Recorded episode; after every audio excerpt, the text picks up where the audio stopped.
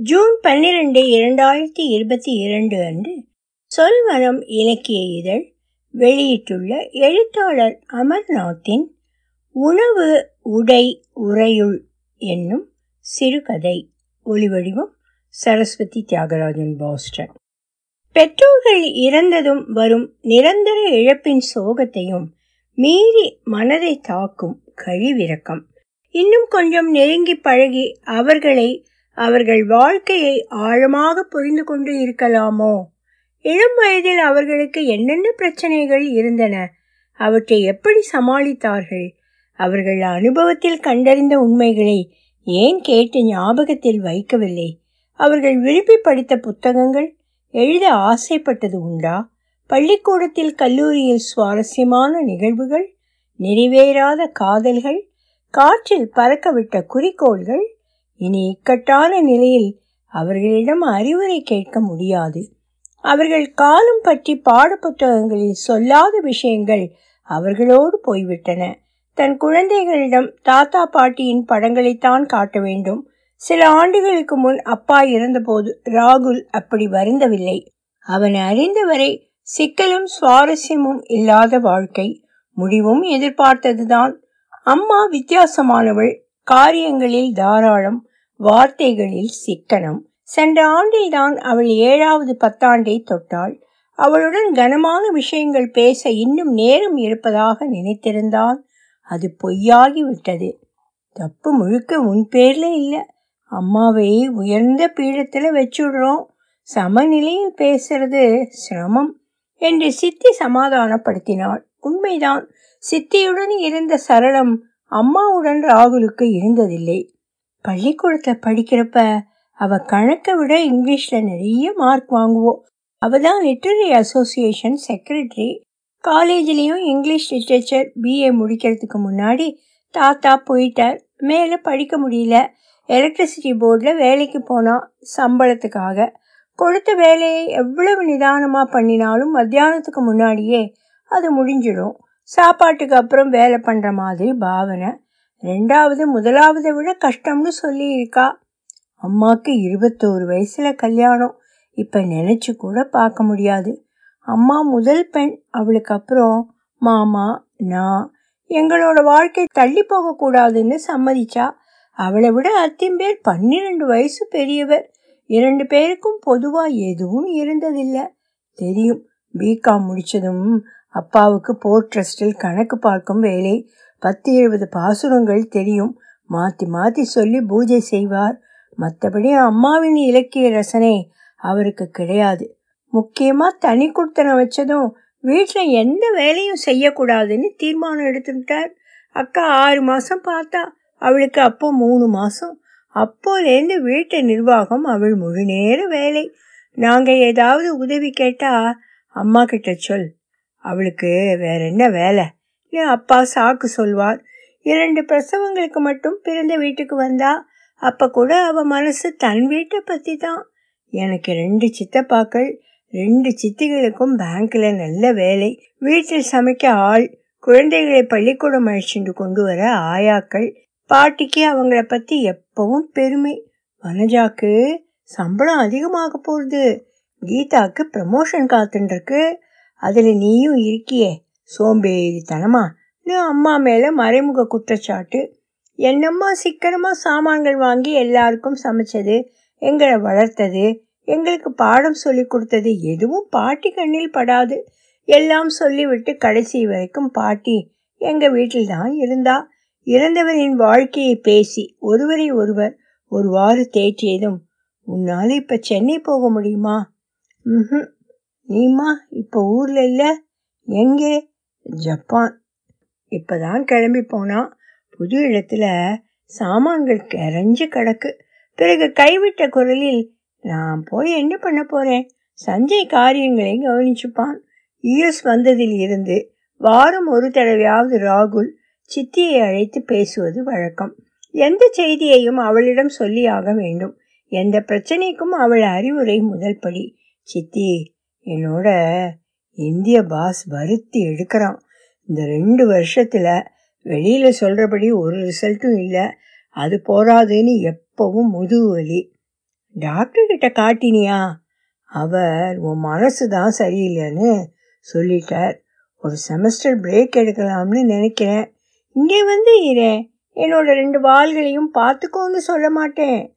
நான் எங்கள் வீட்டுக்கே போகிறேன் திரும்பி வந்து வேறொரு ப்ரொஃபஸரை பிடி ஒரு வழியாக பிஹெச்டி முடிச்சிட்டேன் எட்டு வருஷத்தில்.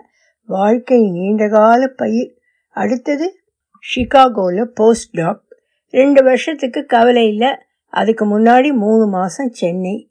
போன தடவை போனப்ப அம்மா கிட்ட ரசமும் வேக வைத்த உருளைக்கிழங்கு கறியும் பண்ண கத்துண்டேன். இந்த தடவை உப்புமா இட்லி தோசை பொங்கல் பஜ்ஜி கேசரி மணமகள் தேவையில் போடலாம். தென்னிந்திய சமையல் தெரிந்த கட்டிடம் காளைக்கு அதை ரசிக்கும் கன்னிப்பெண் தேவை. நீங்க எந்த காலத்தில் இருக்கீங்க? சித்தி முப்பத்தி மூணு வயசுல. எனக்கு கல்யாணம். பயாலாஜிக்கல் கிராக்கில் நேரம் பாக்கி இருக்கு. ரொம்ப சந்தோஷம். பெண் யார்? எங்கே இருக்கா? பெயர் நீமா.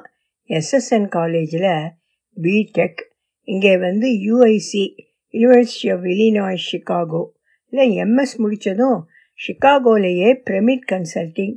படம் அனுப்பு பார்க்கலாம். நீமாவின் பெங்களூர் சிநேகிதி கல்யாணத்தில் எடுத்த படத்தை அனுப்பினான்.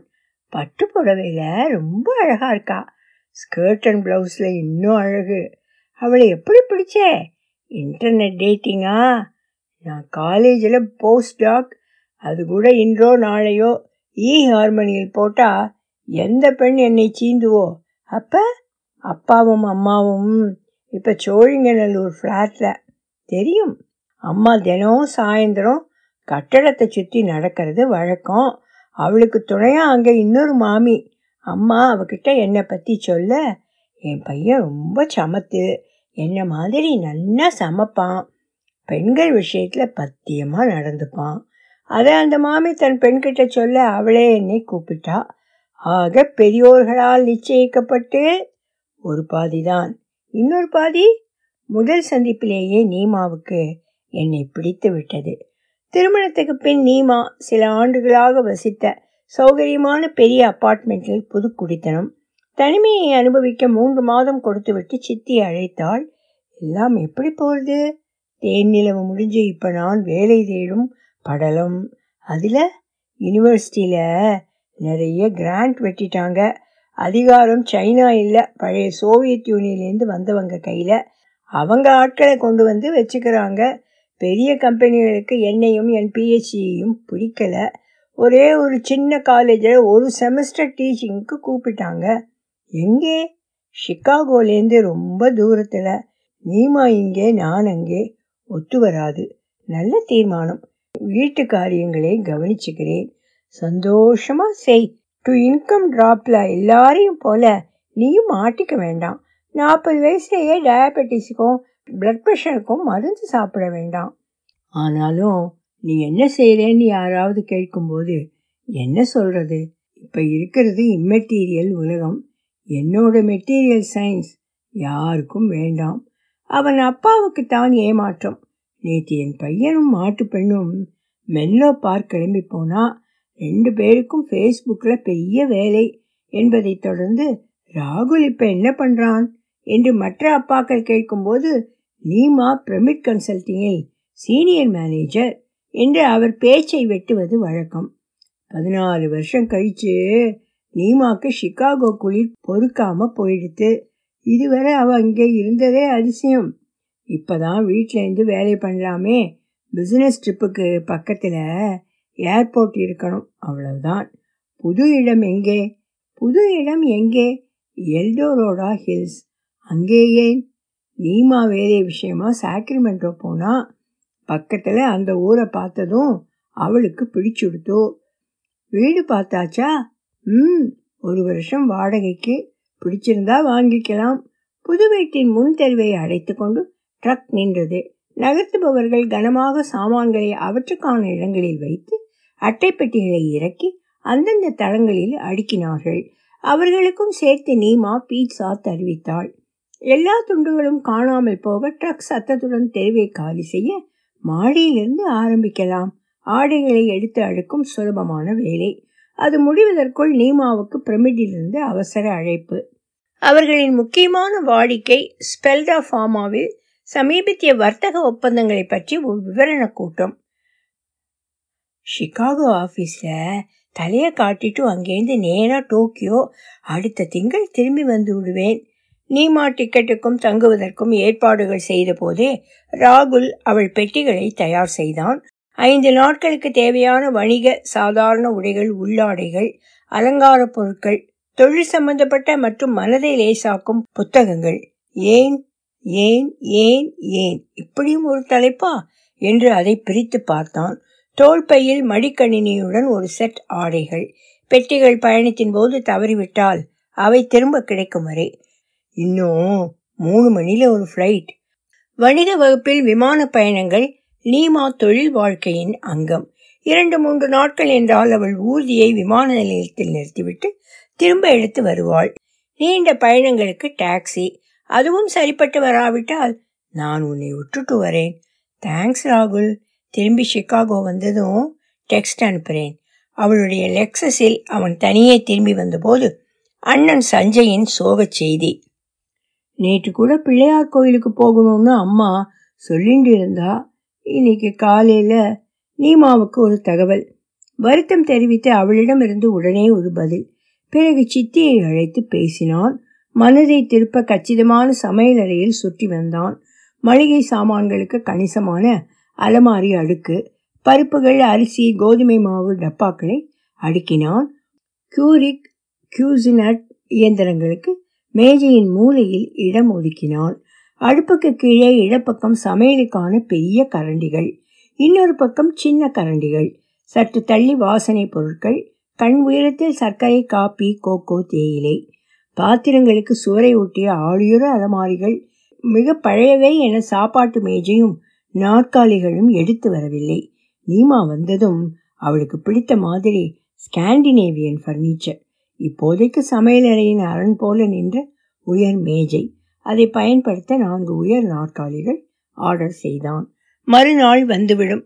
புது இடத்துக்கு வந்ததும் செய்ய வேண்டிய முக்கியமான வேலை காலி ரெஃப்ரிஜரேட்டரையும் காய் பழக்கூடைகளையும் நிரப்புவது. வருவதற்கு முன்பே தேவையான சாமான்களையும் புதிய ஊரில் அவை மலிவாக கிடைக்கும் கடைகளையும் பார்த்து வைத்திருந்தான். அதை செய்ததும் வாங்கி வந்தவற்றை வைத்து என்ன சமைக்கலாம்? அவன் அலைபேசி ஒலிக்க காரின் வாரண்டி முடிந்துவிட்டது. என்று பயமுறுத்தும் அழைப்போ? என்று அதை எடுத்தான். அவன் நண்பன் சுதாகர் எல்டோரோடோலையா இருக்கே? என்ன ஆச்சரியம். நேற்று ராத்திரி தான் இங்கே வந்தோம். சாமான்களை எடுத்து வச்சுருக்கேன் அதை அப்புறம் பண்ணலாம். நான் மெட்ராஸ் மசாலாக்கு கூட்டிட்டு போறேன். உன்னிடம் சொல். ஆறாயிரத்தி அறுபத்தாறு ஆல்பர்ட்ராஸ் லூப். நுழைவாசல் திறக்க. சித்தி நேற்றுக்கு என்னோட ஐஐடியில் படித்த சுதாகர் வந்திருந்தான். இங்கே இன்டெல் பக்கத்தில் ஒரு மென்டல் ஹெல்த் கிளினிக்கை வாங்கிறதுக்கு. அவன் வந்து போனதுலேருந்து ஒரே டிப்ரெஷன். ஏன்? முதல்ல நான் கெமிக்கல் இன்ஜினியரிங் எடுத்ததே தப்பு. இருபது வருஷத்துக்கு முன்னாடி அதுக்கு மதிப்பு இருந்திருக்கும். சரி அப்புறம் யூஎஸ் வந்து ஏன் பிஹெச்டியில் சேர்ந்தேன்? என்னமோ புதுசாக கண்டுபிடிச்சு கிழிக்கிற மாதிரி. அதையும் உருப்படியாக செய்யலை. இப்போ லிங்டனில் கவர்ச்சிகரமாக போட ஒரு வரி கூட இல்லை. சுதாகர் பிடெக்கில் ஏனோ தானோன்னு பண்ணினான். அப்புறம் மூணாந்தர college MS management KPMG accounting கம்பெனியில் ஆறு மாதம் எடுபிடி வேலை. இப்போ க்ரௌட்லெஸ் கையில் வைஸ் பிரசிடென்ட் ஃபார் மார்க்கெட்டிங் அவன் பேச்சில் பத்துக்கு ஒரு வார்த்தை மில்லியன் நானும் இருக்கேனே. சூப்பர் மார்க்கெட்டில் எப்படி நாலு டாலர் மிச்சம் பிடிக்கலாம்னு? இல்லை ராகுல் நீ அப்படி நினைக்கக்கூடாது நீமா நிம்மதியாக வேலை பண்ண. நீ வீட்டை பார்த்துட்டு இருந்திருக்கே. ராகுல் மௌனமாக இருந்ததால் அவள் தொடர்ந்தாள். மூணு மாசத்துக்கு முன்னாடி உன் அம்மா ஹிந்துல சேஞ்ச் ஃபார் அ ருப்பின்னு ஒரு ஆர்டிக்கிள் எழுதியிருந்தா. நான் பார்க்கல. பல பேர் அதை புகழ்ந்ததுனால அந்த பெயரிலேயே ஒரு சீரீஸ் எழுதணும்னு எடிட்டர் கேட்டுண்டார். ரெண்டாவது அவ கடைசியா எழுதினது. அதுக்காகவே அக்கா இன்னும் பத்து வருஷம் இருந்திருக்கலாம். இருவரின் சோகம் சில நொடிகளை தின்றது. அதை உனக்கு அனுப்புறேன். உணவு உடை உரையுள் உடல் இன்பம். வசந்தா ஸ்ரீராமன் இந்தியாவின் மொத்த பொருளாதார உற்பத்தி இரண்டாயிரத்தி அறுநூற்றி இருபது பில்லியன் டாலர். கிரிப்டோ நாணயங்களின் உள்ளடங்கிய மொத்த மதிப்பு இரண்டாயிரத்தி எழுநூற்றி எண்பத்தி ஐந்து பில்லியன் டாலர். யுஎஸ்ஸின் ஓராண்டு பயிர் விளைச்சல் நூற்றி நாற்பது பில்லியன் டாலர். யுஎஸ்ஸில் சாப்பாடு தெரிவிக்கும் ஐந்து ஆப்களின் மொத்த விலை நூற்றி முப்பத்தி ஆறு பில்லியன் டாலர். என் சிறுவயதில் அமெரிக்கர்களைப் போல் நாம் உழைப்புக்கு மதிப்பு தருவதில்லை என்று பலர் சொல்ல கேட்டிருக்கிறேன். அங்கே ஒரு காலத்தில் இருந்திருக்கலாம். கோவிட் பரவத் தொடங்கியதில் இருந்து மில்லியன் கணக்கான பேர் வேலை இழக்க இலவச உணவுக்கு ஏழைகள் வரிசையில் நிற்க உடலால் உழைக்கிறவர்களின் வருமானம் உயராமல் இருக்க எதையும் உற்பத்தி செய்யாத பங்கு சந்தையின் மதிப்பு ரெட்டித்து இருக்கிறது. அவர்களை காப்பி அடித்து நாமும் அப்படி நடந்து கொள்கிறோம். சியாட்டில் கான்ஃபரன்ஸுக்கு நள்ளிரவு ஃப்ளைட்டை பிடிக்க வேண்டும். ஆண்டு அறிக்கை இரவு பகலாக ஒரு வாரம் இழுத்தடித்து விட்டது. ஆறு வருஷத்துக்கு முந்தி பத்தாயிரம் டாலரில் ஆரம்பித்த எங்கள் டெக் கம்பெனியை ஏழு பில்லியன் டாலர் கொடுத்து வாங்க ஆல்பபெட் தயார் என்று பெருமையாக சொல்பவர்களை உயரத்தில் வைத்து உயிர் வாழ்க்கைக்கு ஆதாரமான ஆரோக்கியமான சாப்பாடு துவைத்து உலர்த்தி மடித்த ஆடை சுத்தமான இல்லம் மனத்துக்கு இனிய கலாரசனை உன்னதமான உடல் இன்பம் வழங்குபவர்களை அலட்சியமாக பார்க்கிறோம். முன்னவர்கள் செய்வதில் செய்துதான் ஆக வேண்டும் என்று எதுவும் இல்லை. அத்துடன் அவர்கள் தடபுடலாக காரியம் செய்ய அவர்களுக்கு யாராவது சாப்பாடு கொண்டு வந்து கொடுத்து அவர்களின் குப்பைகளை வாரி அவர்கள் குழந்தைகளை வளர்த்து நிஜமான வேலை செய்ய வேண்டும். அவர்கள் வருமானத்தின் ஒரு சிறு பங்கில் கணினியில் மின் அணுக்களை நகர்த்தி பிட்காயின் உருவாக்குவது மைனிங் காம்.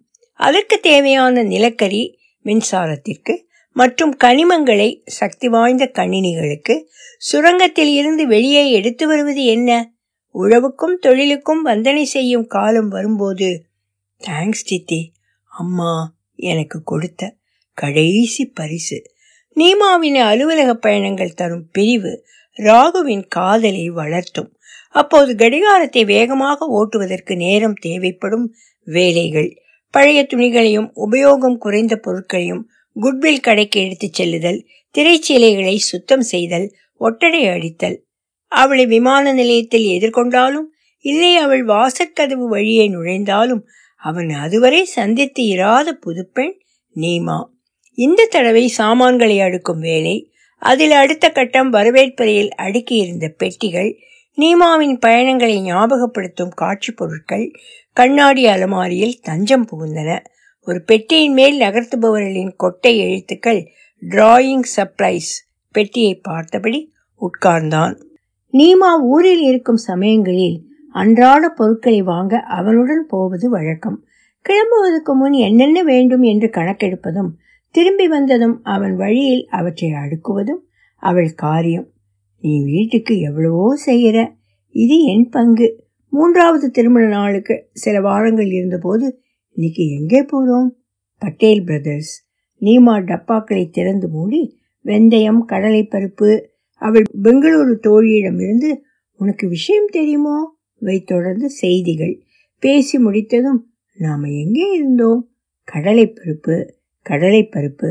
சமையலறையின் எதிர் மூலைக்கு நடந்து பூண்டு சிவப்பு வெங்காயம் எலுமிச்சம்பழம் அவ்வளவுதான். ராகுல் கிளிப் அட்டையிலிருந்து காகிதத்தை எடுக்கும் முன் அவன் பின்னால் வந்து நின்ற நீமா இன்னும் பழங்காலமா இருக்கே. செல்லில் என்டர் பண்ணினா ஒவ்வொரு தடவையும் எழுத வேண்டாம் இல்லையா? எழுத வேண்டாம் இல்லையா?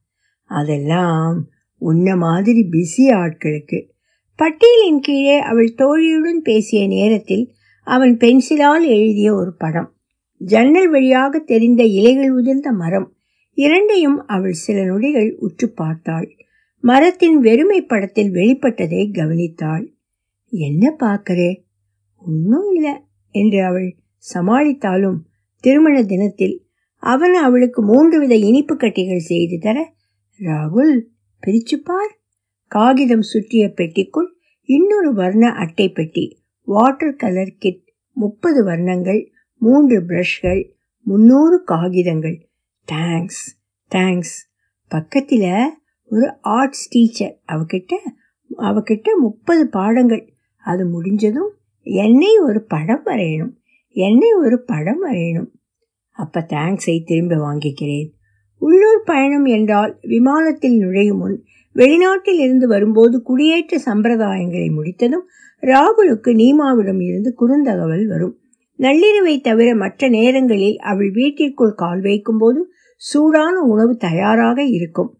அவளுடன் சாப்பிடும்போது பயணக்கதைகள். நீ பண்ற பூரியை தொட்டா கையில் எண்ணெய் பிசுக்கே இருக்காது. நேற்று சியாட்டில் இந்தியன் ரெஸ்டாரண்ட் போயிருந்தோம். பூரியை பிழிஞ்சா ஒரு அவுன்ஸ் எண்ணெய் கிடைக்கும். மற்றவங்க அனுபவிச்சு தின்னாங்க. அவங்களுக்கு தெரிஞ்சது அவ்வளவுதான். திங்கட்கிழமை காலையில் ராகுலின் அலைபேசியில் arrived at Chicago Neema அங்கே அலுவலகத்தில் தலை காட்டிவிட்டு இரவு ஃப்ளைட்டில் திரும்புவதாக ஏற்பாடு. ஜப்பான் பயணம் அதைத் தொடர்ந்து உள்நாட்டு விமானம். வந்ததும் சிற்றுணவே போதும் என்று அவளுக்கு பிடித்தமான ரவா கேசரி மறுநாளைக்கு தோசை மாவு அரைத்து பொங்க வைத்து கலக்கி ரெஃப்ரிஜிரேட்டரில் ஏழு மணிக்கு எதிர்பார்த்த தகவல் வரவில்லை. யுனைடெட் ஏர்லைன்ஸ் தளத்தில் விமானம் சரியான நேரத்தில் கிளம்பிவிட்டது. அதை பிடிக்கும் அவசரத்தில் அவள் செய்தி அனுப்ப மறந்திருக்கலாம். முன்னொரு தடவை அமேசானுக்கு பலியான டேவிட் கிட் புத்தக கடையை மூடாமல் திறந்து வைக்கும் முயற்சியில் நீமா தோல்வியடைந்து திரும்பி வந்தபோது வீட்டில் நுழையும் வரை அவளுக்கு வீட்டு நினைவே இல்லை. கவலையை மறக்க சுஜாதாவின் ஊஞ்சல் நாடகத்தை நேரில் பார்ப்பது போல வாசித்தான். நான்கு மணி பறந்து போனது. விமான நிலையம் போய் காத்திருக்கலாமோ? அந்நேரத்தில் அங்கே போக அரை மணிதானே? நீமா தகவல் அனுப்பியதும் காரை கிளப்பலாம் என அந்த எண்ணத்தை கைவிட்டான். விமானம் தரையை தொட்டுவிட்டது. ஆனால் அலைபேசி மௌனம் சாதித்தது. பெயர் தெரியாத அழைப்புகள் கூட வரவில்லை. ஒருவேளை இவ்வளவு நேரம் ஆகிவிட்டதே என்று அவனுக்கு தொந்தரவு தராமல் சவாரி பிடித்து வருகிறாளோ? இரண்டு மணிக்கு கேசரியை ரெஃப்ரிஜிரேட்டரில் வைத்தான். வாசல் விளக்கை அணைத்துவிட்டு படுக்க போனான். நீமாவுக்கு என்ன ஆகியிருக்கும்? என்ற கவலையில் இரவு மெல்ல போனது. வழக்கம் போல அதிகாலையில் இமைகள் பிரிந்தபோது கண்கள் எரிந்தன. தண்ணீரில் அவற்றை நனைத்தான். ஏன் முன்னமே தோன்றவில்லை? கவலையில் மூளை மழுங்கிவிட்டது. நீமாவுக்கு ஒரு செய்தி. Are you okay Neema? ராகுல். அலைபேசி அணைக்கப்பட்டு இருக்கிறது என்று பதில். எப்படியும் அவள் பார்வையில் படும்.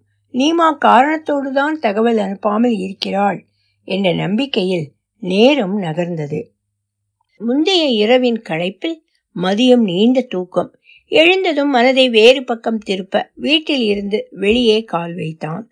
சரிவான வீட்டு பாதையை ஒட்டி படிகள். ஏறிய போது நான்கு முதியவர்கள் பேசிக்கொண்டே அவனை தாண்டி சென்றார்கள். வந்ததிலிருந்து தினம் அந்நேரத்தில் அவர்களை பார்க்கிறான். ஏ டாக்டர் கியோ டயட்டை பத்தி கொஞ்சம் சொல். நீதான் ஒல்லியா இருக்கியே. உனக்கு எதுக்கு அதை பத்தி தெரியணும்? என்னோட அமெரிக்க மாட்டுப்பொண்ணு நம்ம சாப்பாட்டை பல வருஷமா ரசிச்சு சாப்பிட்டு இருந்தா திடீர்னு எதையும் தொடரதில்ல காரணம் கீட்டோ டயட்ல இருக்காளாம். ஆதி நாளிலிருந்து பட்டினி கிடப்பது. டாக்டர் கொஞ்சம் இல்லை நிறையவே சொல்ல போறார். ஜாக்கிரதை என்று மூன்றாவது குரல். தினம் மாலையில் கவலையில்லாமல் பேசிக்கொண்டே நடக்கும் அவர்களை பார்த்து ராகுலுக்கு பொறாமை. நீமாவை தவிர வேறு பேச்சு துணை இல்லாதது அவனுக்கு பெரிய குறை. தினம் வேலையின் இறக்கத்தை தளர்த்த நடந்தோ இல்லை காப்பி குடித்து கொண்டோ லேசான விஷயங்களை பேசினால் எவ்வளவு நன்றாக இருக்கும். வீட்டிலிருந்தே வேலை செய்யலாம் என்கிற போதும் யாரும் அவனுக்கு அகப்பட்டது இல்லை. தெருவுக்கு வந்து பார்வையை சுற்றிலும் ஓடவிட்டான். சிகாகோவை போல நெரிசலும் இல்லை காற்றின் தூசுகளும் இல்லை. சிறு குன்றுகளும் குட்டி மரங்களும் தொடுவானத்தில் ஃபோல்சம் ஏரியின் நீளம் அழகான இடத்தைத்தான் நீமா தேர்ந்தெடுத்து இருக்கிறாள். ஓய்வு காலத்திற்கு இன்னும் பல ஆண்டுகள் இருந்தாலும் இந்த இடத்திலேயே மீதி வாழ்நாளை கழிக்க அவள் விருப்பப்படலாம். ஒரு உயர்மட்ட ஊர்தி வந்து நின்றது. அதிலிருந்து இறங்கிய மூவரில் ஒருத்தி அவனை பார்த்ததும் அவன் அருகில் வந்தாள். ஹாய் நான் பார்பரா. Hi Barbara. நான் ராகுல். நீ நீமாவின் கணவன்? எஸ் நான் ஹெட்லன் ரியாலிட்டியை நடத்துகிறேன். வீடு மாற்றத்தின் போது அப்பெயரை நீமா குறிப்பிட்டது நினைவுக்கு வந்தது. வாடகை என ஆரம்பித்தாள். அவள் வழியாகத்தான் தற்போதைய உரிமையாளருக்கு பணம் போவதாக இருக்கும். முதல் தேதிக்கு முன்பே மின் வழியாக செலுத்தி விடுவோம். அதை அனுப்ப வேண்டாம் என்று சொல்லத்தான் உன்னை நிறுத்தினேன். நீமா முழுப்பணம் கொடுத்து வீட்டை வாங்குவதாக இருக்கிறாள். அதை உங்கள் இருவர் பெயரிலும் மாற்றுவதற்கான ஏற்பாடுகளை தொடங்கிவிட்டேன். தேங்க்ஸ். மீதி நாளுக்கான வாழ்த்துடன் அவள் திரும்பி வந்தாள். நீமா நீட்டை வாங்க தீர்மானித்தது ஆச்சரியமாக இல்லை. ஆனால் ஏன் முழுப்பணம் தர வேண்டும்? அந்த கேள்வியில் அவளுக்கு ஒன்றும் நேரவில்லை என்ற ஆறுதலும் சேர்ந்தது. அந்த நம்பிக்கையின் ஆயுள் இருபத்தி நான்கு மணி நேரம். அவன் செய்யக்கூடியது என்ன? யாரை கேட்பது? நண்பர்கள்? யாரும் தொழில் வழி இல்லை. அலுவலக வலைத்தளம்? புகுப்பெயரோ கடவுச்சொல்லோ இல்லாமல் ஒரு விவரமும் அங்கே கிடைக்காது. அவளுக்கு என்ன நேர்ந்து இருக்கும்? இன்னொரு ஆர் யூ ஓகே அவளை சந்தேகிப்பது போல ஆகும். மூன்றாம் நாள் சித்தியிடம் ஷிகாகோவில் இறங்கினப்புறம் நீமா கிட்டேந்து எந்த தகவலும் வரல. என்னோட டெக்ஸ்ட்டுக்கும் பதில் போடலை. நவீன வாழ்க்கை போர் அடிச்சு இல்லை வேலையின் பழு தாங்க முடியாமல் கொஞ்ச நாள் எல்லாத்தையும் தொடர்ந்து தனியாக இருக்கணும்னு எங்கேயாவது போயிருக்கலாம். ஜப்பான் பயணத்துக்கு முந்தைய நீமாவை மனதில் கொண்டு வந்தான். அவசர அழைப்பு என்பதால் நெற்றிச் சுருக்கங்கள் வேலையின் பிரச்சனைகளை அவள் அவனிடம் சொன்னது கிடையாது. அவளுடைய அறிவு அவள் உலகத்தில் பெண்ணி ஒரு சென்ட் கூட பெறாது என்பதுடன் அவனையும் ஏன் வருத்த வேண்டும் என்கிற நல்ல குணமும். நீங்க சொன்னா சரி பத்து வருஷத்துக்கு முன்னாடி ஒரு ஜூன் மாதம் சித்தப்பாக்கு இன்னும் ஆறு மாதம்தான் வேலைன்னு காலேஜில் சொல்லிட்டா. அந்த சமயத்தில் ரெண்டு குழந்தைகளும் அநியாயத்துக்கு அடம் பிடிக்கும். ஒரு நாள் கவலைப்பட வேண்டாம் சீக்கிரம் திரும்பி வந்துடுவேன்னு ஒரு நோட் எழுதி வச்சுட்டு கிளம்பிட்டேன். வேர்மவுண்ட் கடற்கரை பக்கத்தில் ஒரு கேபின். டெலிஃபோன் டிவி கிடையாது. தினம் எழுந்து கடலோரமாக ஒரு மணி நடை. சாயந்தரம் அதே மாதிரி. சிரமமில்லாத சாப்பாடு காய் பழங்கள் வேர்க்கடலை. பகல் நேரத்தில் ஜெயின் ஆஸ்டின் ஜார்ஜ் ஏலியட் இரண்டு வாரம் முடிஞ்ச போது எந்த பிரச்சனையும் சமாளிக்க முடியும்னு தைரியம் சமத்தா திரும்பி வந்தேன். சித்தி கொடுத்த நம்பிக்கையில் இன்னும் ஒரு நாள் அவள் வங்கியின் கணக்கை திறந்தபோது சில நாட்களுக்கு முன் பதினாறு ஆயிரத்துக்கு கீழே நின்ற எண்கள் நாற்பது ஆயிரத்தை தொட்டன. தினப்படி தேவைகளை தவிர்த்து மற்ற வீட்டு செலவுகள் அலைபேசி ஒப்பந்தம் இணைய தொடர்பு தண்ணீர் மின்சாரம் நீமாவின் ஏற்பாடு. அந்த இருபத்தி நாலாயிரம் அவன் ஒருவனின் ஓர் ஆண்டிற்கான செலவுகள். ஆர்யூ ஓகேக்கு இன்னும் பதில் இல்லை முழு விலை கொடுத்து வீடு வாங்கியிருக்கிறாள். அனைத்தையும் சேர்த்து பார்த்தால் ஏன் அவன் கணவன் என்ற கடமையில் தவறிவிட்டானா? நீமா மட்டுமே சம்பாதிக்கிறாள் என்பதால் மட்டுமல்ல பெண்களை மதித்து நடத்த வேண்டும் என்கிற அம்மாவின் அறிவுரையினாலும் அவன் அவளை அலட்சியப்படுத்தியது இல்லை. அவள் ஏன் பிரிதலை நினைக்க வேண்டும்? அவள் வாழ்க்கையில் அவன் அவசியம் இல்லை என்கிற எண்ணமா? சேச்சே நிச்சயம் அப்படி இராது. அவர்களிடையே மனத்தாங்கல் வந்திருக்கிறது. நீ வீட்டில் சும்மா தானே இருக்கே? என்று அவள் சொல்லம்பு வீசியது கிடையாது.